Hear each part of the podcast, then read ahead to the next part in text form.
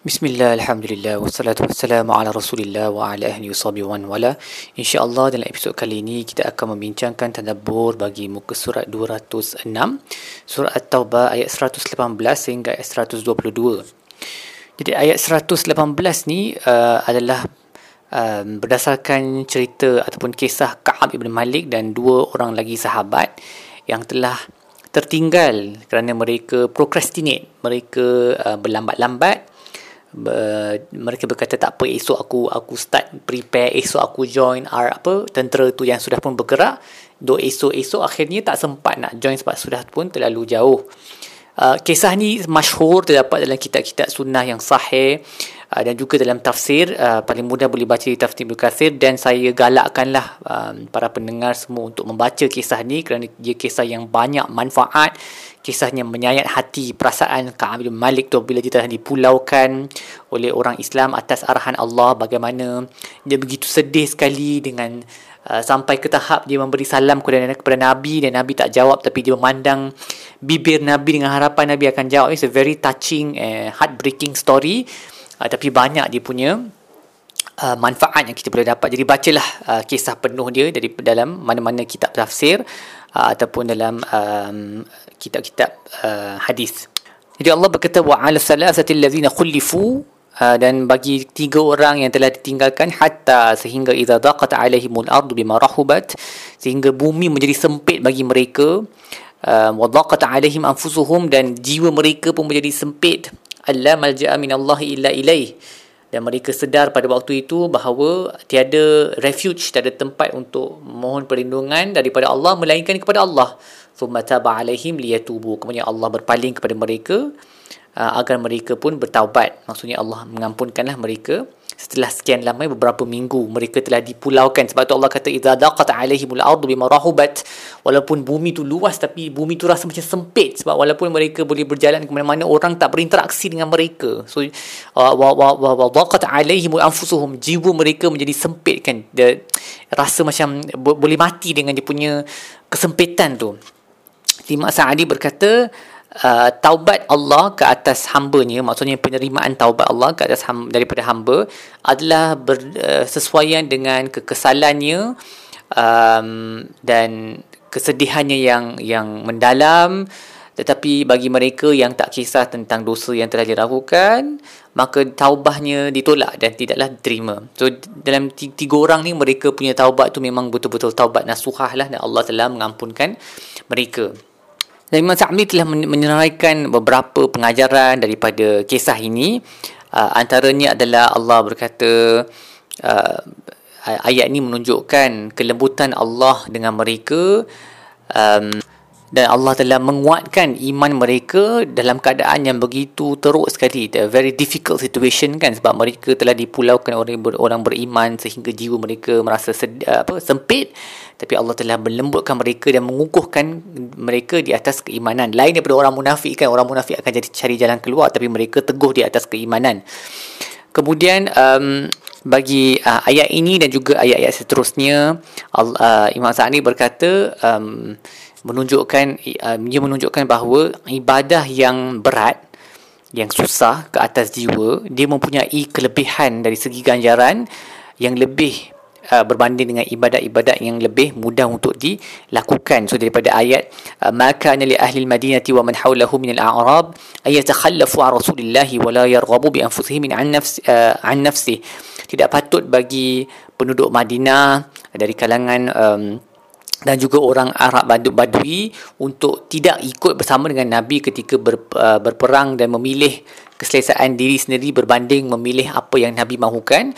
Kerana uh, zalika bi annahum la yusibuhum dhama'un uh, tidaklah menimpa mereka kedahagaan kepenatan wala makhmasatun fi rasulillah apa-apa kesusahan fi sabilillah di jalan Allah dan tidaklah mereka berjalan merentas mana-mana tempat tidaklah mereka um, um, menyebabkan kemarahan orang kafir uh, melainkan semuanya dituliskan bagi mereka sebagai amalan yang saleh. Ha, jadi apa-apa kesusahan yang mereka alami itu maksudnya mereka dapat ganjaran untuk keluar perang tu sendiri dah ada ganjaran dia dan setiap kesusahan yang dia alami itu pun dia dapat lagi ganjaran. Jadi kita boleh uh, belajar daripada ni. Contohnya kalau kita um, nak buat sesuatu bukan maksudnya kita menyusahkan diri sendiri itu bukan maksudnya tapi kalau kita memang dah kena buat satu ibadat dan ibadat tu ibadat tu dia ada banyak kesusahan yang associated dengan uh, amalan tersebut uh, maka kita sepatutnya lebih um,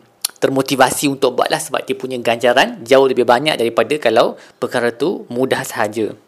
Kemudian kita juga belajar bahawa uh, taubat uh, Allah ke atas hambanya, maksudnya penerimaan taubat daripada hambanya, um, dia akan datang apabila uh, hati kita berpaut hanya kepada Allah sahaja. Ha, seperti mereka ni kan pada waktu itu Allah berkata wa dhannu uh, an la malja'a minallahi illa ilaih.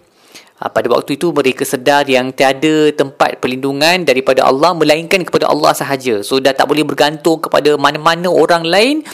Uh, pada waktu itulah akan datang um, kesenangan dan uh, pelepasan daripada kesukaran yang sedang sedang dialami. Uh, so it's a test, ia ujian daripada Allah bila kita boleh sampai ke tahap tahap itu di mana kita hanya berpaut hati kita hanya berpaut kepada Allah dengan kepautan yang sempurna dan bukan kepada mana-mana yang dicipta. Pada ketika, ketika itulah kita telah pun berjaya dan um, rahmat Allah akan turun. Kemudian Allah juga menamakan tiga orang yang tertinggal ni khulifu wa ala salasata alladhina khulifu uh, daripada tiga orang yang telah tertinggal. Tertinggal maksudnya mereka ni tertinggal oleh tentera sebab mereka lambat untuk ikut dan Allah tak sebut yatakhallafu kalau yatakhallafu mereka sendiri pilih untuk tak tak join. Dan ini perkataan yang banyak digunakan untuk orang munafik. Tapi untuk tiga ni Allah tak guna perkataan tu. Allah guna khulifu they were left behind. Maksudnya uh, dia tak sengaja lah mereka tertinggal oleh para tentera uh, kerana mereka lambat Uh, dan ini untuk menunjukkan uh, lutf uh, kelembutan Allah kepada tiga orang yang beriman ni kerana iman mereka adalah iman yang hakiki dan mereka tak memberi alasan mereka uh, bila bila Nabi balik dari Tabuk tu mereka memang uh, admit their fault. Mereka sebut yang mereka memang bersalah tetapi benda tu tak cukup lah Allah turunkan juga uh, hukuman dalam bentuk mereka dipulaukan. Dan boleh baca kisah yang uh, yang panjang ini dalam uh, mana-mana kitab tafsir. Kemudian Allah berkata ya ayuhallazina amanu taqullaha wa kunu ma'as sadiqin. Wahai orang beriman uh, takutlah Allah dan jadilah dari kalangan orang yang sadiqin. Dan sadiqin ni menurut Ibnu Juzai bermaksud uh, dalam konteks ni dia merujuk kepada uh, bercakap benar dengan lisan okey kerana mereka yang tiga ni telah mereka telah bercakap benar.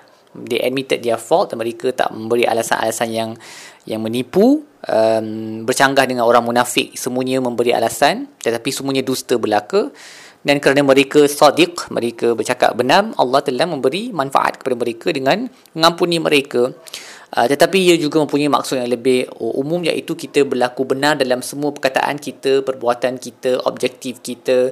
Semuanya kena be truthful. Uh.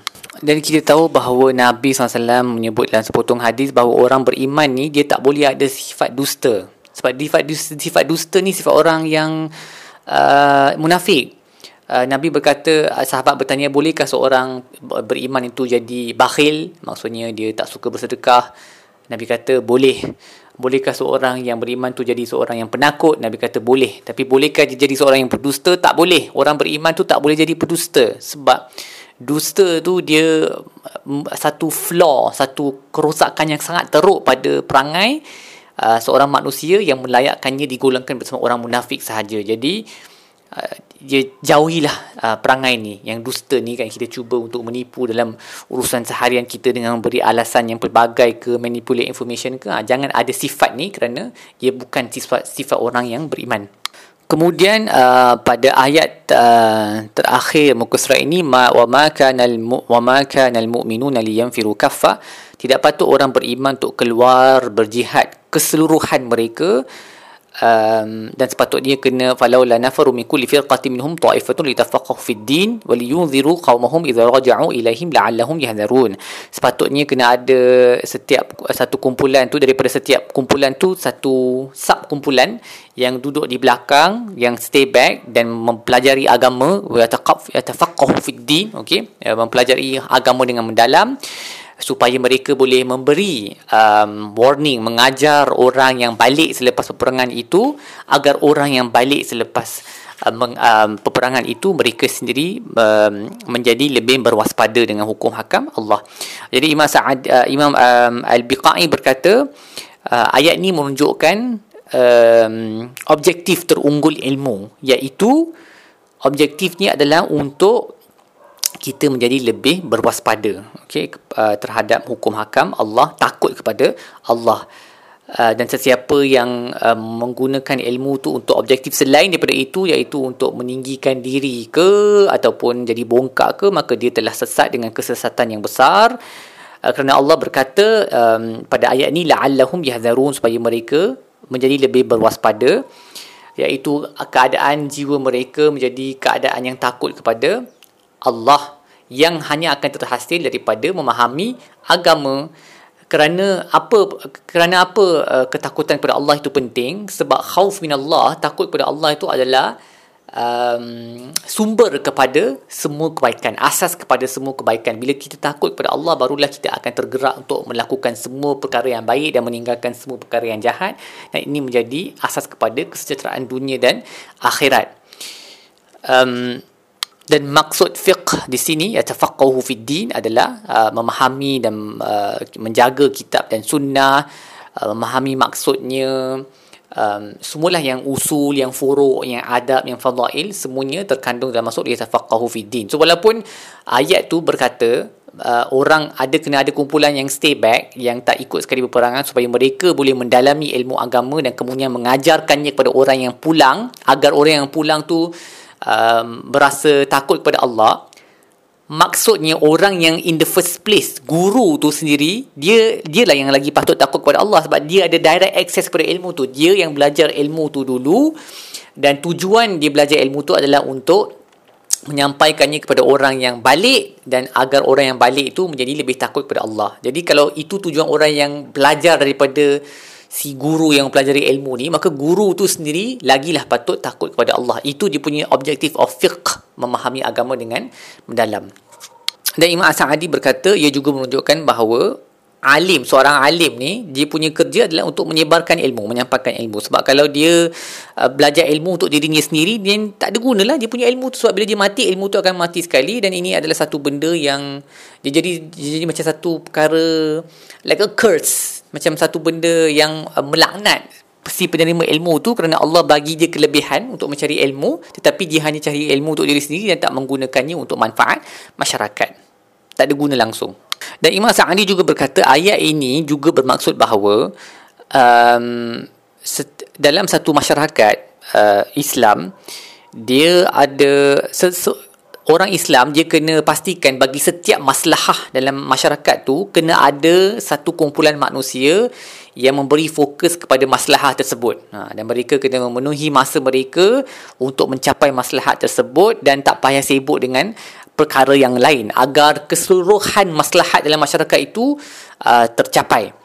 Um, maksudnya so, dalam ayat ni ada yang kena pergi keluar berperang demi kemaslahatan Uh, dengan demi satu kemaslahatan iaitu me, me, menjaga negara daripada musuh.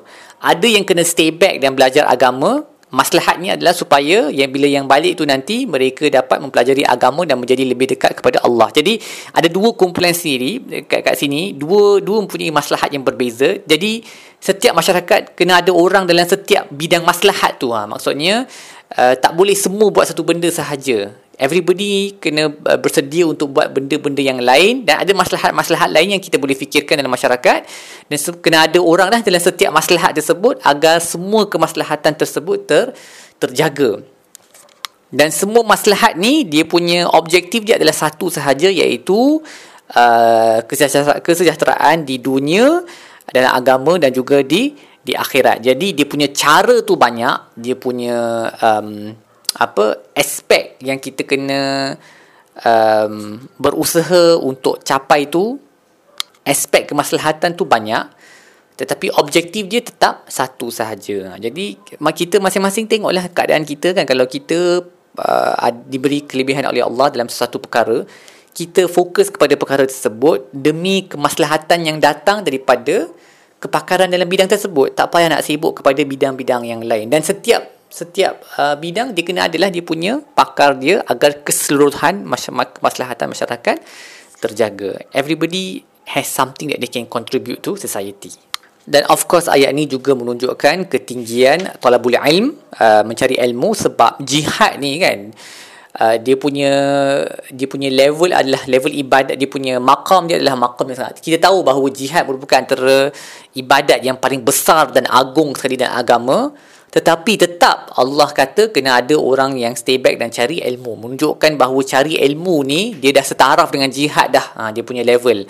Sebab tu ada banyak hadis yang menyuruh kita mencari ilmu.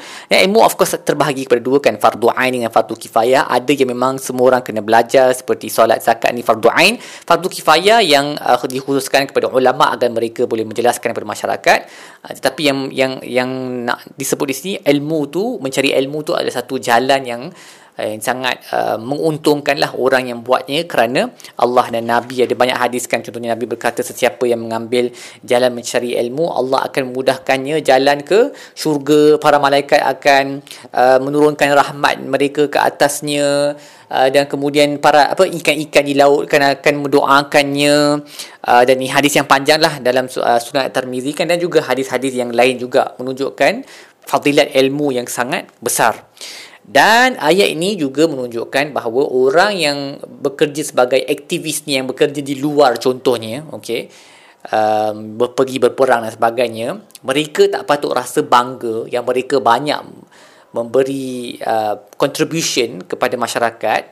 Sedangkan mereka kena sentiasa tawaduk dan rendah diri dan bersedia untuk menerima teguran daripada orang yang lebih berilmu. Sebab kadang-kadang kita ada orang yang uh, memperlekehkan ulama. Yang kata ulama ni apa tahu dia duduk dalam dalam apa dalam perpustakaan dia belajar daripada kitab je. Dia tak tahu pun realiti keadaan kan. Kita yang keluar kita yang pergi berperang berjihad semua.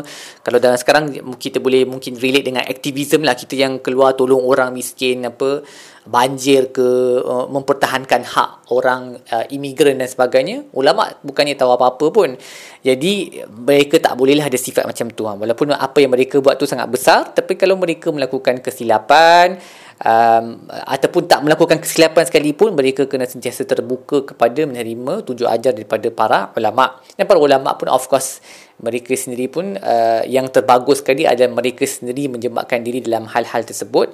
Tapi fokus mereka supaya the reason is supaya mereka punya fatwa fatwa-fatwa mereka lebih realistik lah terkena dengan hakikat tempat. Tapi fokus mereka adalah mencari ilmu dan juga mengajarkannya kepada masyarakat Baik setakat itu sahaja dapur kita bagi muka surat ini. InsyaAllah kita akan sambung dengan episod-episod lain. Wassalamualaikum warahmatullahi wabarakatuh. Muhammad wa ala alihi wa sallam. Walhamdulillah Rabbil Alamin